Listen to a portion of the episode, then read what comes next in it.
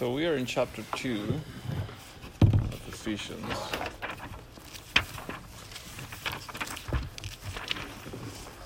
We'll open our Bibles there.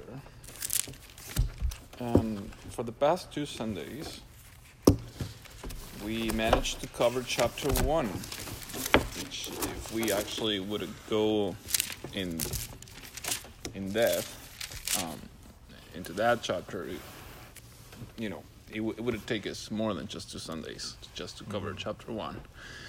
There's a lot to get out of uh, chapter one. We we talk about how uh, well Paul was a man of prayer. Um, we discussed that actually chapter one, two, and three could be considered just a long prayer. So half of the book is a prayer, and that's that's just for me. It's uh, it's a great teaching because when I consider my own life and my own uh, walk with Christ, um, sometimes if I need to confess this to you, I'm more like a guy who will spend hours in the Bible, but then when the time comes to pray, right, and it, it is a struggle, and I think it is it is not only my struggle. Um, I think that happens to you too, right? or I'm the only one. um, because we have you know so many things to do distractions responsibilities and agenda and things like that and prayer takes time prayer takes effort and that's why we are encouraged as christians to not only pray but also to fast which is a great tool uh, to discipline uh, our lives you know to discipline our, our, our, our bodies and to be focused in, in, in the lord um, but so uh, we we talk about Paul as a man of prayer. We talk about spiritual blessings and and what that means. Uh, what can you remember about uh, about that? Chapter one. What Paul, you know, when, when Paul speaks, it's and he says that we have been blessed in Jesus, that we are in Him. What does that mean? What do you remember? We have an identity. Mm-hmm. Uh, position of holiness, Yeah. progress. I have to write these things down, otherwise I don't, I'm not that smart. and um, there was, oh, here it is. Uh, positional in Christ, where God sees us as holy and we're redeemed. Progr- uh, progressional, we have to grow up. Sanctification is maturity. Mm-hmm. And then I have a blank, and it's about our future. Yeah. I forget what the word was, though, that you used. our future salvation, I think, pretty, pretty sure. I don't have my notes with me now. That's okay. But um, even yesterday, Pastor, well, I, I don't want to spoil the message for you, but yesterday, Pastor John spoke, uh, used a, uh, a portion from the book of Hebrews where it says that when Jesus Christ returns, uh, well, we'll, we'll, you know, get our salvation. You know, it will be like the, the full cycle. uh, cycle. We are saved right now, we know that, but we are expecting the return of the Son of God. So that salvation that we are just, you know, starting to taste and feel in this earth will be, you know, will get to its ultimate stage when we will be face to face with God, right? And we will enter heaven and we will be with Him forever. So, so Paul speaks about that too. What what what else um, caught your attention from chapter one? Well, uh, you, I think uh, spiritual blessings can also be the fruit and the gifts of the Spirit. Mm-hmm. Yeah, can you tell me more? Uh, He brings reconciliation. We are one with God's family. Yes. one thing that I got out of what you said last Sunday was we have we have authority. We Yeah. have power and authority, Yeah, that's true. which uh, we sometimes aren't aware of. Yeah, welcome. Yes, we have power and authority. Um, that's something that Paul will talk again in chapter 3. And uh, that ties in with verse 10, mm, chapter 1, where it says that Jesus came to uh, unite all things in Him. And that's part of our mission here on earth to proclaim that message the message of the gospel, which is reconciliation um, with God and reconciliation, you know, between ourselves and others, and that's what that's uh, why we are we belong to a church where It's not only me and God, it's me, God, and my brothers. Um, so, yeah, that's true. What else from chapter 1? strikes me he starts it in chapter one and it, you'd mentioned it the first week and, and so then as i read ephesians i kind of looked for it mm-hmm.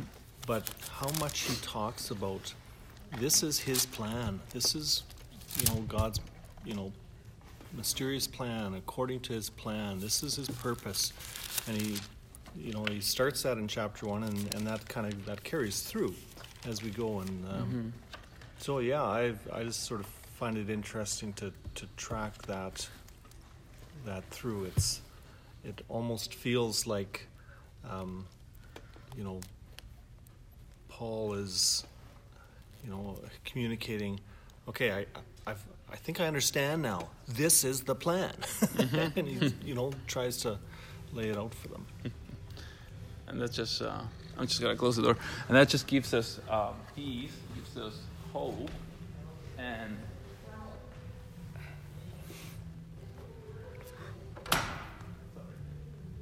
and also security, knowing that we are in God's plan. Yeah. We are part of God's plan. Right? Isn't that amazing? And even more, it says that it's an eternal plan. Right? That he, there's even good works, and we will talk about that mm-hmm. today, that He prepared beforehand, before even the foundation of the world. We have been adopted as His children, and that decision, God's decision of adopting us into His family, that's, um, that's an eternal decision. It says that even before the foundation of the world. Uh, that's our identity, God's children. Uh, and then in chapter 2, we will talk a little bit about our purpose. So, identity, chapter 1, our purpose, chapter 2. Identity in chapter 1, it's really well defined by Paul by saying that we are in Christ. And just in that chapter, you, you will find that phrase 11 times. Mm-hmm and throughout the Bible over 200 times. While just being Christians, you will only find the word Christians twice, two or three times in the whole New Testament. I think also when when Paul goes to that play, place of saying, "This is the plan, this is the purpose," I think what he's inviting people to do is to is to kind of come out of their um, sort of myopic mm-hmm. focus and see, okay, there's something bigger here, folks. This is the plan you know, and, and you may be, you know, I don't know exactly what the context was for these Christians at that time, but, um, you know, you, things may seem kind of crazy right now, but remember, this is the plan. You know, this is part of the big, big plan. And, you know, even for him to say that while in prison is, is interesting. And I think he's perhaps reminding the Ephesians that, um, that, you know, things may may appear chaotic, but this is part of a big plan. Mm-hmm. Yeah, that's true. So God's plan, identity. What else um, from chapter one? This is just a recap. Well, it, I found it interesting that uh, Paul ties in the Passover and the Exodus and temple worship all with with atonement mm-hmm. through Christ. It's all all part of it. Yeah. Uh, they were released from Egyptian bondage. And through Christ, we are released from our bondage as well. Yeah, exactly. And chap, uh, chapter 2 will um, bring more clarity to that, uh, where Paul will, will speak about the state of life that we had before, uh, before um, coming to Christ. Before our, you know, before us walking now in this new, new newness of life, um, you know, what was our life? And Paul will describe the, the life of the Gentiles as being uh, aliens just to the covenants of God and, you know, living under the captivity of sin and, and, and, and darkness. And so he will speak about the spiritual powers too in chapter 2. So, yeah. Anything else from chapter 1? The unity thing is really important, and we would be unified if we all remembered whose we were mm. in Christ. That's a pretty powerful statement. If we know that, that gives us a different identity. We're always about our identity, and it's not about our identity, mm-hmm. it's about Christ's identity, which we share in Christ. And then at the same time, it's about something that's bigger than ourselves. So we like to live in the world of who am I and what's my plan. Mm. Whereas if we really understood whose we were and the plan isn't ours, it would make life so much easier. Definitely. Yeah. And and we just always bring it internal about ourselves. Mm-hmm. And it's it's not about us. It's Mhm. about God using uh, wanting to be in relationship with us. Yeah. Exactly. And even that should be an, should be something that gives us an identity. Really? Mhm. The God of the universe Mm-hmm. wants to be in relationship with me. That would be like me wanting to be in relationship with a one-celled organism. Like really what would we don't have anything in common. Yeah. And that is even too close in Mhm. comparison to who God is. Yeah. Thank you for sharing that. Yeah. And Okay. Israel is important. It was the first to receive God's calling through Abraham. He Yeah. blessed us. Yeah. It's true. Yeah. It's part of God's plan to bring this blessing to the world through Israel. Yeah. And from both people, um, from Gentiles and the Jewish nation, make just one, one people. Okay. Anyone else would like to share something else about um, chapter one? If not, we'll get ready to jump into chapter two something that I remember for, from our last uh, um, Sunday schools is um, that Paul seems to put the emphasis on two words, uh, saints and faithfuls. You know, we are the holy ones, we are saints, but we are also faithful in, in Christ. And, uh, you know, sometimes we th- think about our personal walk with, with the Lord and we tend to think, well, I don't know if I'm that saint, that of a saint, or that of a faithful. But Bible, that's what Paul says. God, sees us as saints and faithfuls, and you know the, the word faithful there, uh, or you know to have faith means to believe, but also to be faithful to the end.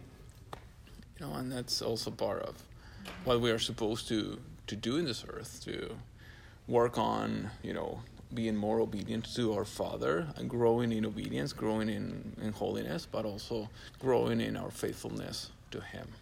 So God sees us with our potential, not as we are. That's a good point. Yeah.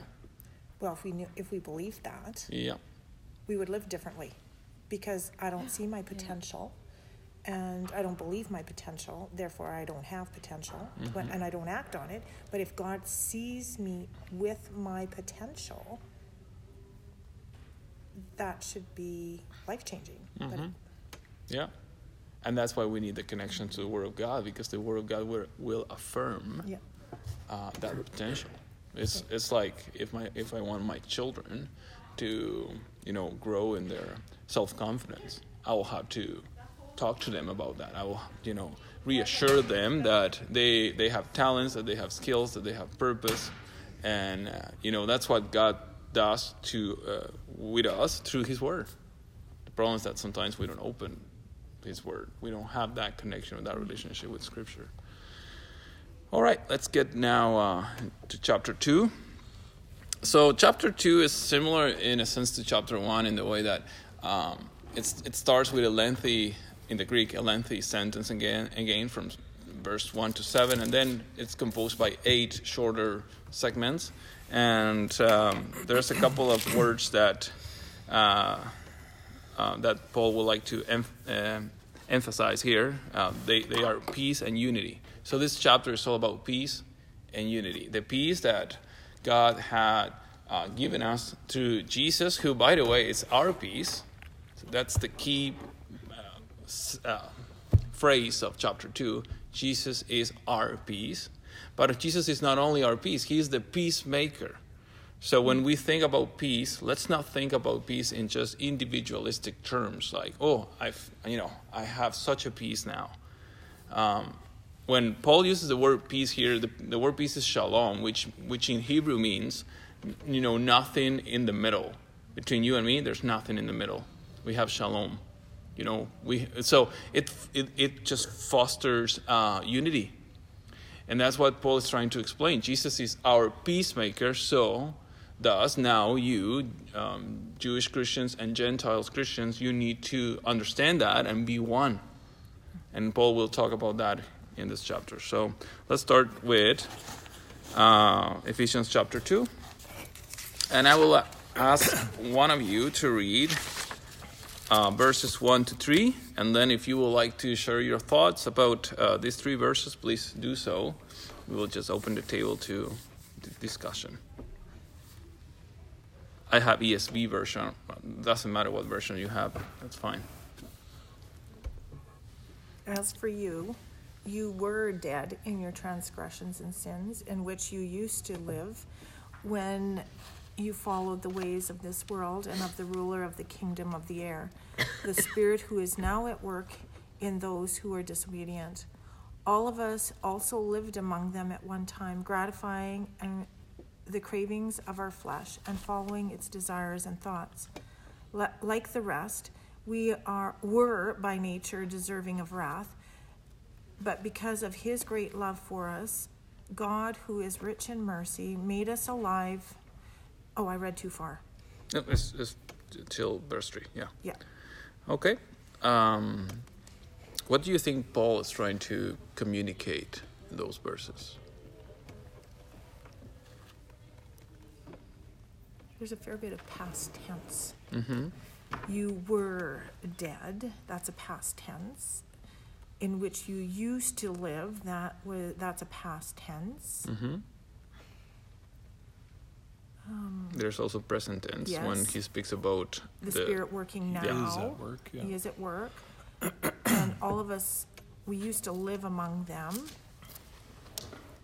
And we Yeah. were following. Um, Yeah. And we were deserving of wrath. Yeah. Okay, whose wrath? God's. Okay, good. So, spoiler alert, today Pastor John will probably be speaking about that a, a little bit. about the, the doctrine of judgment. Okay. Um, so, and who is Paul referring to when he says, and you were dead? And then he also used, um, he also says, um, in verse 2, in which you once walked. So, who is that you? Who is referring to? The Christians. The Ephesian Christians Okay. at the time, but us now. hmm So we know that the church in Ephesus, just like many churches in the first century, was composed by both Jewish Christians and Gentiles Christians, right? So do you think that he is referring to Jewish Christians here or Gentile Christians? Uh, Gentile Christians, I think. Mm-hmm. Yes, Because you pointed that out last time in chapter one, Yes. when he refers to we, he's talking about the Jews. When he talks about you, he's referring to the Gentiles. Yes. hmm So Paul here is describing um, the life that of those who didn't belong to the the covenant of God, and we know that before Jesus, uh, Israel was, uh, in that sense, the people of God. But the problem is that Israel, they lost sight of their purpose. You know that Israel had the purpose of being a light to the world and pointing nations to God. That's when the Exodus took place. A lot of Egyptians and foreigners decided to, you know, go with them. So it was, it, it was not inclusion. The problem is that legalism uh, became so strong that suddenly the, the the rabbis, the you know the Jewish leaders, decided to take the law. And the law, the purpose of the law, the, uh, the purpose of the law is to give freedom.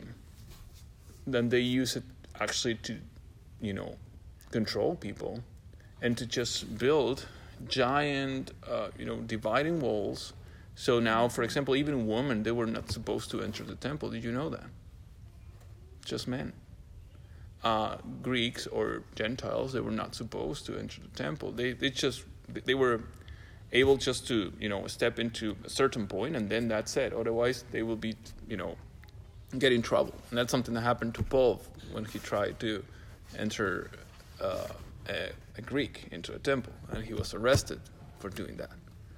But was that all in the law? No. That's why Paul later will speak about two things commandments, that's God's law, and uh, ordinances, you know, that's um, the interpretation of the law. So, because they did that, they created those dividing walls and they forgot their purpose. The purpose was to be a light to the world, a salt to the earth. Does that sound similar to our purpose as the church? So, um, so yes, Paul is speaking about Gentiles here, and it's interesting to me in verse three. He says in the ESV version, "Among whom we all once left. So, for Gentiles, the problem was that they didn't have the law. They didn't know better, we can say. But even having the law, Israel was also uh, Israel fell short before God, because even having the law, even even having the the promises of God, they lived in the passions of their flesh, just like us Gentiles. We have, you know, we all once lived in the passions of our flesh. He says, carry, carrying carrying out the desires of the body and the mind, and were by nature children of wrath like the rest of, man, of uh, mankind. So both Jewish and Gentiles, without, you know, if we don't put our faith in Jesus as our only Savior, we are all under the wrath of God. It doesn't matter if you're Jewish or Gentile. It's, it's interesting, isn't it? What else can you get out of uh, verse 1 to 3? There's a ruler of the air. Yeah, it's interesting, eh? And Kinda who like- is that? Well, obviously Satan, but hmm What do you think? Uh, does that mean that he's the ruler of the air? In Paul's mind, what does that mean?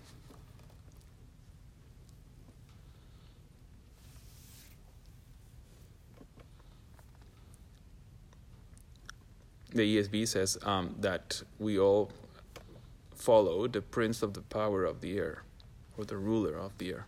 And then Paul explains, says that that it's that character is actually a spirit, the spirit that is now at work in the sons of disobedience. It's interesting too how he speaks about us before Christ as sons of disobedience. Again, you know, bringing up again the notion of adoption. Now we are, we were sons of disobedience. Now we are sons of God. We are children of God. But who is that? You know, who is the spirit that is now at work in the sons of disobedience? Who is this? This prince of the power of the air. What does that mean? What do you think? The Satan's kingdom is in the second layer. Mm-hmm. We have the first, the air, and then he's up in the second layer. Yeah. Yeah, most scholars will say that when Paul speaks about the prince of, of the air, uh, he's bringing up the the Jewish notion of you know different layers for heaven. You know, he even spoke about him being transferred into the third heaven, and one of his letters, one of his epistles, and that was a supernatural experience that he had. So for in uh, the Jewish mindset, the first air was just a natural atmosphere, and that's we know in the Bible. That's where Satan was. You know, he was cast out from the 3rd heaven, the presence of God, or the second heaven, the where the angels um, dwell, or you know where the angels have you know their influence in the world. He was cast out to the to the world, the first heaven or the earth. So the Bible clearly says that he has influence. And we know that, right? At the end of the day, he is the one behind every war, every calamity, every time you know children, you know, they race against their their fathers or fathers against children. Every time we see violence, Satan is behind all that. He is the prince of the air, so he's trying to bring his influence over people, especially those who he has ownership, the sons of disobedience. Do you remember Jesus saying something about that in the Gospels when he was talking to a certain group of people and he said, "You are like your Father, your father." the devil. So Satan, in a way, he has children. And the news here is that we were sons of dis- disobedience. you know, if we just stop and think a little bit about our life before God, before we actually um, came to Him and repent of our sins, how was that life? Well, it definitely was a life full of disobedience. We didn't care about rules. We didn't care about uh, uh, authority. Nothing. Do you see that in our society today? Yeah. Okay. Our grandson just told us something. You know about that guy he works with in the- paint shop. Oh, He has a pentagon on the, the on his neck, and he says, "Look at this, uh, Dominic." Uh, hmm. Yeah, he gave him a, a, a write-up. Uh, I don't know if he personally wrote this or if he got it from somewhere else, but he says October is the month where the veil is the thinnest Hmm. between the spirit realm and the earth. And he Hmm. says it is the best time of the year to communicate with the dead. And he is a Satan worshiper. He's uh, Yeah. he owns a store here in the city where he sells all kinds of paraphernalia. Yeah. I have uh, talked to some Satan worshippers before, and it's interesting because it's so similar to the state of the city of Ephesus, right? We, we, we talk about that. Remember when, when where Paul says that Jesus' name is above other names? Yeah. And it has to do with that, with magic. Yeah. You know, people trying to invoke other names Yeah. or spirits, calling them by name. But we have authority. We, we just learned that from chapter 1. And we have the power of the Holy Spirit in us to destroy the works of the devil. Actually, that's what Jesus came to do. Yeah. Um, I've always believed that uh, Satan works the hardest on God's children because the others are already his. Mm-hmm. And so uh, he wants to destroy our witnesses, so we are more of a target for Satan and his Yeah. those who work for him. Yeah. And he will use those who have control over to try to uh, affect our faith. That's for Yes. sure. Oh, Or absolutely. try to attack our faith. Yeah. And that's something that we will discuss later in chapter 5 and 6. I have a question. Go ahead. Um, the whole idea of spirit. I mean, it's non-tangible. It's like it's not physical, Mhm. but it's real. Yeah. Somebody had said that another word that you can use for spirit is attitude. Is that true? Like, Mm. Because that's more of a non tangible. So we have an attitude or a belief system that is like God's or it's like Satan's. Mm-hmm. And that that always kind of resonated with me. So instead of praying against a spirit, which I don't even know what it is, I don't even know what to picture, but if I pray against an attitude Yeah. or a belief system, then I know what I'm praying against. Mm-hmm. Does that make sense? Or is that just kind of a, Well- it's probably a very ba- kind of spirit 101 Yeah. thing. It's the first time that I hear that in, interpretation. I don't know about you guys, but um, the Bible says that our fight against not flesh and blood, but against spirits. And in Second Corinthians, Paul speaks about arguments. You know, the, Right. the devil will try to raise arguments in in our minds. Even he will try to, you know, get a. But an argument is an attitude. it's yeah or it's a system of belief something that i will you know show to others through my attitudes Right.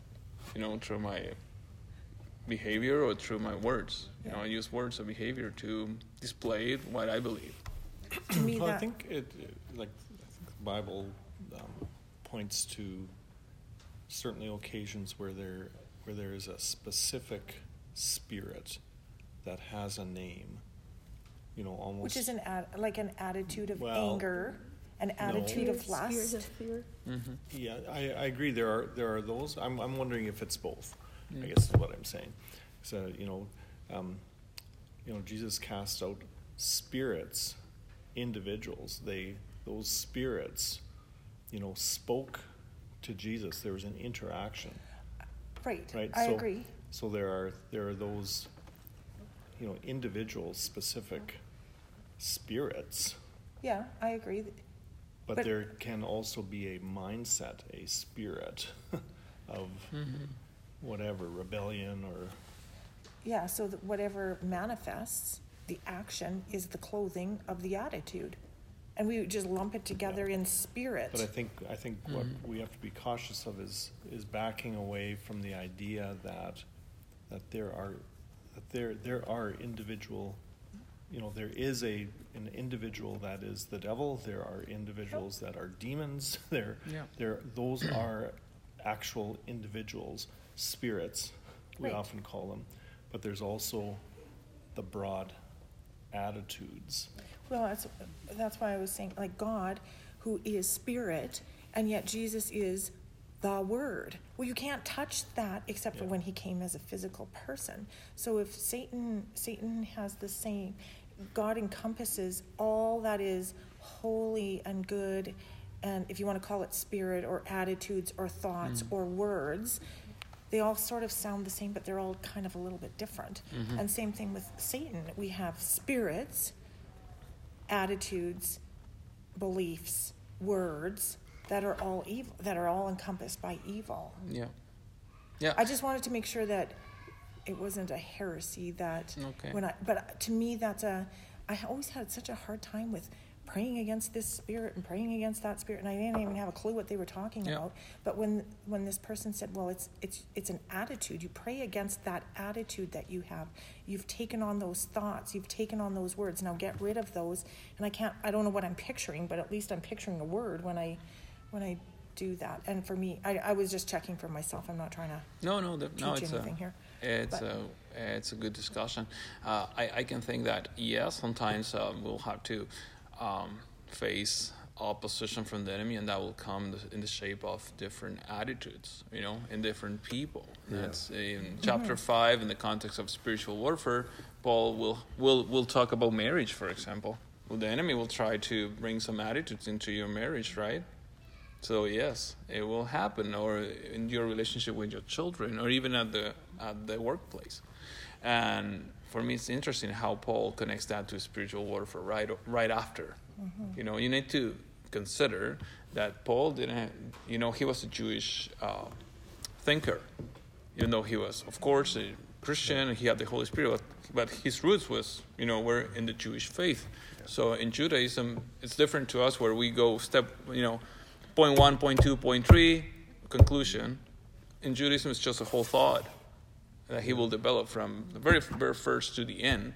And this, the, the book of Ephesians, because it's a book of prayer, and um, it speaks about the church. But Paul will will connect spiritual the, the spiritual battle of that we that we that we face every day with our personal relationships, and it starts right right in chapter one or chapter two when he speaks of the devil being of influence to divide Christians to divide in the church of Ephesus the Jewish Christians and the Gentiles. That's why he had to bring the the demonstration of the power of God to you know uh, destroy the enemy was when Jesus died on that cross. He is our peacemaker and bringing His peace. He destroyed the wall of hostility, the dividing wall between us. So. Uh, you know, and the and the enemy will try to divide us over attitudes, of of course. But also in the Gospels, we see Jesus, you know, um, casting out demons of sickness, you know, and and that's not an a, that's not an, Not an attitude, attitude. right? It's a it's it's a real thing. Yeah. Or or or for example, the spirit that the Gadarene guy, you know, who was uh, possessed by a spirit named uh, Legion. So you know that was not actually an attitude. It was you know the enemy bringing destruction into um, a lie, life. So yeah. So to finish verse one to three, we see something interesting here is that we see a triple curse. First, we see the curse of sin and its and its penalty in verse one. And you were dead, which is the penalty of sin. We know what that is, death. And you were dead in the trespasses and sins. And it's interesting because in the Greek, the word trespasses and sins are two different Greek words. They're not the same. Trespasses are unknown sins, while sins are known sins. Does that make sense? Mm-hmm. So Jesus mm-hmm. died on the cross for the sins that we know that we have committed, but even for those sins that we don't even know that we have committed. because God only knows. God knows the the motives of the heart, right? So that's interesting. It's um the the the use that Paul does of the word there, uh, trespasses and sin. Um, second, we see here the curse of living under the fallen world system in verse 2. It says, In which you once walked, following the course. So whenever Paul says or use the verb walk, he's saying living, you know, in which you, you once walked, following the, the, the course of this world, following the prince of the power of the air, the spirit that is now at work at, in the sons of disobedience. So we were under uh, the curse of uh, this fallen world system, and that means that we were under the influence of Satan, who is described by, by Paul as the prince of the power of the air. So Paul is defining his uh, dominion you know, the earth, the natural, spiritual realm, but in this earth, the spirit that is now at work in the sons of disobedience. And that's why the church, as the church, we manifest the power of God because we are in this constant battle against darkness. Because this is the, in, in that sense, Jesus came to establish his kingdom, and the church is just conquering, you know, the darkness through the victory of the Messiah Jesus Christ. That's what we do. And every time you go to work, every time you go to school, every time you talk to someone who is a son of disobedience, there will be a spiritual battle. You know, darkness versus light. But we have the Holy Spirit, who is higher than any demon. We have the assistance of angels. And it is not like now we will try to invoke angels because we don't need to do that.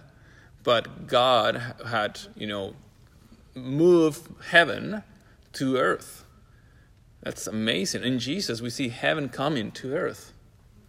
And, and now we, as the church, we are uh, God's instruments uh, to bring his victory to every corner of this earth. Um, so we were under the influence of Satan. Now, can Satan still try to influence our actions? Yes, of course. That's why we need to put on the armor of God every day. You know, even Satan did that with Peter, remember? When Peter said to Jesus, Do not go to the cross. Take care of yourself. Get behind me, Satan. So said Jesus to who will be the leader of the church. Yeah. Hmm? Um, and then we were also under the pressure of a disobedient society. We know that. And society is still trying to push their values to us.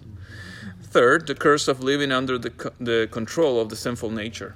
Again, uh, are we still fighting our flesh? Yes. Paul speaks about that in Romans, Romans 7 and 8, right? Um, he him saying, "Well, this is a fight. I'm fighting my desires, the desires of my flesh. That's why I have the Holy Spirit to give me victory." You have to go. Excuse yeah, me, go ahead. go. Thank you. So we were following the passions of the flesh, being controlled by the unrenewed mind, and the consequence of all this was to be under God's wrath. Okay. Now, I will stop here and I'll like to ask you you guys need to go now to finish the prep work here for the potluck, or would you like to? Just you guys have to greet? Okay, thank you. You guys okay staying another 15 minutes? Yeah. Yeah? All good? Yeah. All right. So let's go now to verse 4 to 10. And I will ask one of you to read verse 4 to 10 of Ephesians 2.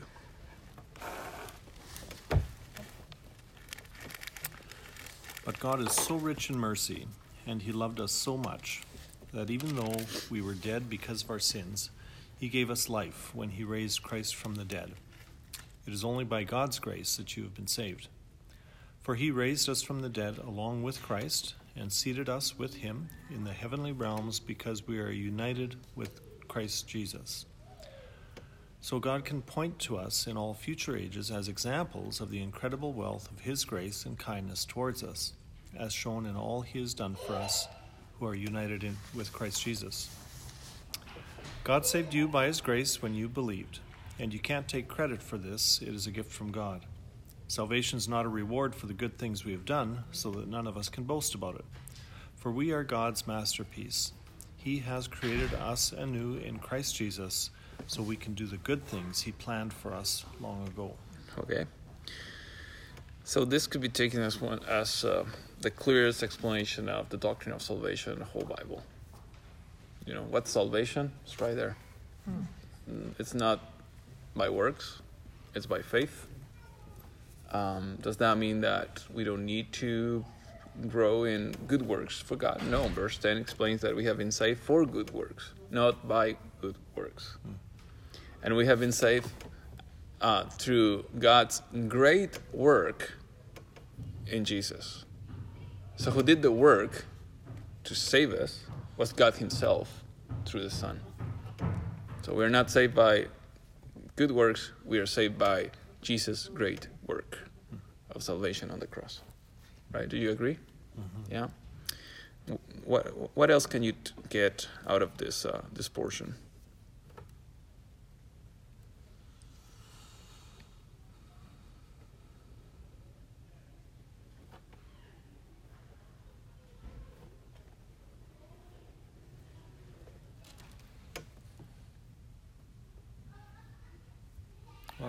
You know, I, I like that theme of the things that He has planned for us. He planned for us to do uh, certain good things in this world. That's mm-hmm.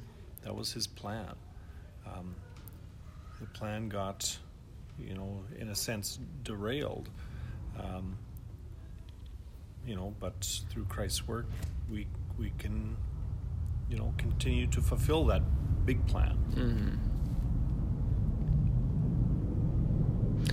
Yeah, it's that's in verse ten, right? Yeah. It's interesting how Paul uses the word creation again, created in Christ Jesus. So it, it's it's so um, so amazing because he's he's saying that the church we are part of God's plan of recreation. You know, we have been we have been created again.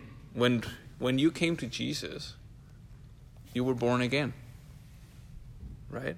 So there's that new creation, the spiritual new creation in us. It's Christ Jesus raising us from the trespasses and sins in, in which we were dead. So Paul uses resurrection language. And he made us alive together with Christ, which for me is key in the whole book. Made us alive from death to life, but together.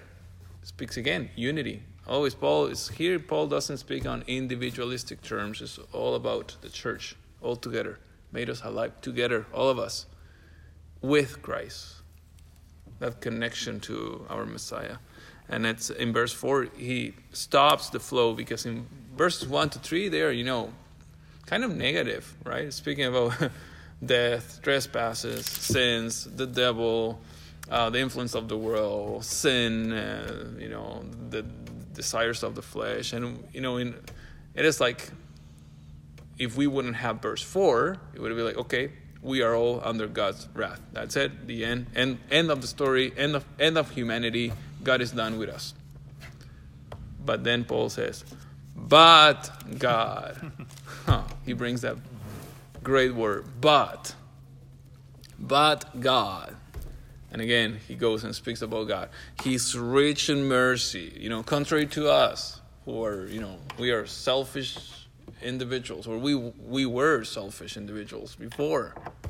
You know, but now look at you, you guys. You are serving the church. You are serving other brothers. You are putting together a potluck for many people that today will come to be to receive from God a, a word of encouragement, a word of healing. Who knows what the Spirit will do today?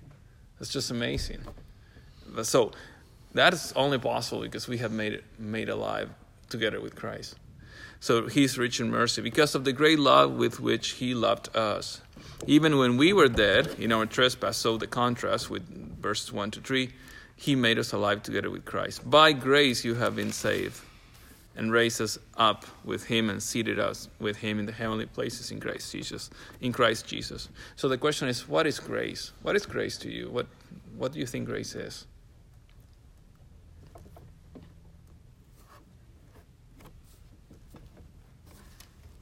Something we didn't deserve. Mm-hmm. Somebody used the acronym God's riches at Christ's expense. Oh, interesting. So we have a lot of stuff, a lot of things, and a new identity, new power, new future, a new uh, freedom from past. Those are all God's riches. Mm-hmm. But we don't get them unless because the the reason we get them is because of God's uh, Christ's uh, expense on the cross. hmm Yeah, grace is one of those terms that are hard, uh, hard to define. Uh, John Stott, I don't know if you have ever read John Stott. He was a, a British scholar, and he says that for him, grace is love that cares and stoops and rescues. Mm-hmm. You know, it's basically the dem- demonstration of God's love to us. That's read that, grace Read that again. um, John Stott uh, John Stott defines grace as love that cares and stoops and rescues. Um, so here we see again that we are surprised by God's grace. You know, when everything was wrong, God decided to show up and do something to fix the problem. And he did that through Jesus because of because he's rich in mercy, because he loves us, because um, he wanted us, he, he wanted us to be um, his children. Verse six it says, "And raised us up with him, and seated us, seated us with him in the heavenly places in Christ Jesus." So that's amazing because it speaks of, of us, the church, now being enthroned with Jesus. And that's a place of authority, right? That's a place of um, influence. So the church is called to, uh, has the calling of manifesting that authority to this world, who, the world that is in darkness, the world that is dying, people that are death, that are coming to our temples, and they need to know the love of God. They need to know the riches of God. They need to know that salvation is actually life. It's life changer. It's a it's an experience that not only takes place on a Sunday, it's a you know lifelong experience. Every day we need to think about our salvation. Every day we, we need to think about God's grace, and we need to invite people to come to Him. And um, and we and that's the task or the mission of the church to manifest that love and that um, work that the Father did through Jesus to bring us out of captivity into uh, his presence, in, into the freedom of the Spirit. What blows me away is why God would ask us to represent Him. Yeah. We do such a terrible job of doing it. Like seriously, it's it's like so when we look to other Christians to receive what only God can do. No wonder we're not functioning so well. And when I when I do look at other people to fulfill what only God can give me, that's depressed. It, it doesn't work, right? Mm-hmm. But we do a bad job. Mm-hmm. And yet he gives us the job to do. Like, what were you thinking? Why didn't Yeah. you just use angels? They do a better job. Well, the, verse um, 7 says that, so that in the coming ages he might show the immeasurable riches of his grace and kindness toward us in Christ Jesus. So, what are we doing as, as his church? We are here to show his kindness, his mercy, his grace. And I, and I think God decided to do that through, through us, broken vessels. Yep. Um, so his power could be manifested in our weakness, you know, because we cannot do it on, on our own. Yep. We need his grace. So verse 8, speaks, is speaking about grace, says that, For by grace you have been saved through faith. And this is not your own doing. Even the faith that we have is not our own doing. I mean, a dead body can't have faith. And Paul was clear first. He says, We were dead. So even the faith that we have, that we had when we decided to come to Him, that was even God's gift to us to give us that, uh, that faith, to trust in Him and to come to Jesus. Uh, and this is not your own doing, it is the gift of God. And then verse 9, not a result of works, so that no one may boast. And Paul, there, um, as a Jewish uh, fella, for in Judaism, works was a big thing. You were supposed to, you know, earn your way through works. You were supposed to show, you know, that you are capable of, of you know, being obedient to the 613 commandments that they have, plus the small, you know, uh, ordinances. Like for example, in the in the Shabbat, you were not supposed to walk over more than 30 mile, 30 kilometers or something like that. So they, you know, they we went, they, they were so uh, into the details, like what you can do, what you cannot do, and here we see Jesus bringing, you know, narrowing down the commandments and the law in just the great commandment: love your God and love your neighbor as yourself, and the new commandment in the book of John, chapter thirteen, verse thirty-four: love one another as I have loved you. So Jesus says the spirit of the law is relationship. It's not do works and then you were you will earn a relationship with God. Is no, enjoy your relationship with God and from that relation, of course, do good works. We only, What do you think? we're only asked to pass on what we received. Yeah. But the reason we can't pass it on is because we have no idea what we've received. If we knew how much God, remembered how much God loves us mm-hmm. unconditionally, if we remember how much He forgave us, then Yeah. we could pass that on. We only pass on what He's given to us, but the reason we can't pass it on is we are not recognizing what He's, what He has given and done for us. Mm-hmm. That's true. And, and it's when we, you know, we're, when we're even at the cross. Yeah, but he did this and I did this, so it's not as bad. No, at the cross we're equal. God Mm-hmm. gave me forgiveness for my one thought or a bad word as opposed to the murderer standing beside me. Mm-hmm. That's equal. So I pass that on. And we always live in hierarchies, right? Yeah. And that concept of equality should be the DNA of our of our church. It's not. Mm. in the world. I'm speaking in in general terms. The world, the universal church, equality. That we have all been saved by the same cross. It's not like you have your own cross and it's better than mine. Well, I, Jesus took medicine when he took my nails. Yeah.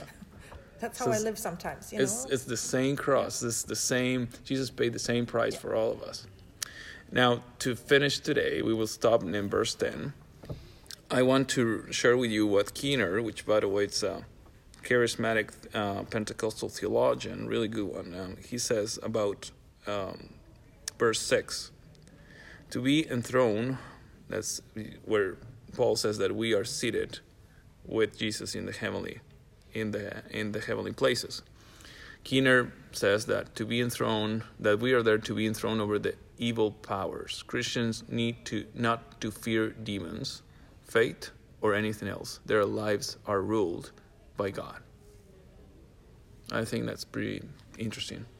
We are not slaves to fear anymore. And then um, verse 9 says that all this is not a result of works, so that no one may boast. And then verse 10 For we are his workmanship, which in the Greek means work of art. I like, I like this version, how he put it. Um, We are his masterpiece. masterpiece, so a work of art. So again, recreation language. Created in Christ Jesus for good works, which God prepared beforehand that we should walk in them because we are not under the you know captivity anymore. We are not under the influence of the world or, or the enemy. Now we have the power to you know walk and live to display those good works. Now the question is what are those good works? Well who knows? Only god and you. You need to figure that out. But not by yourself. That's why we have the church you know god will show you the good works that you're supposed to do through his church. You know what is what where where are your gifts? Where are your talents? What's your purpose in life? And all that purpose will be connected to someone else. It's not an, an isolated purpose in life. It's in regards of the church you know in regards to what we do as the body of christ on earth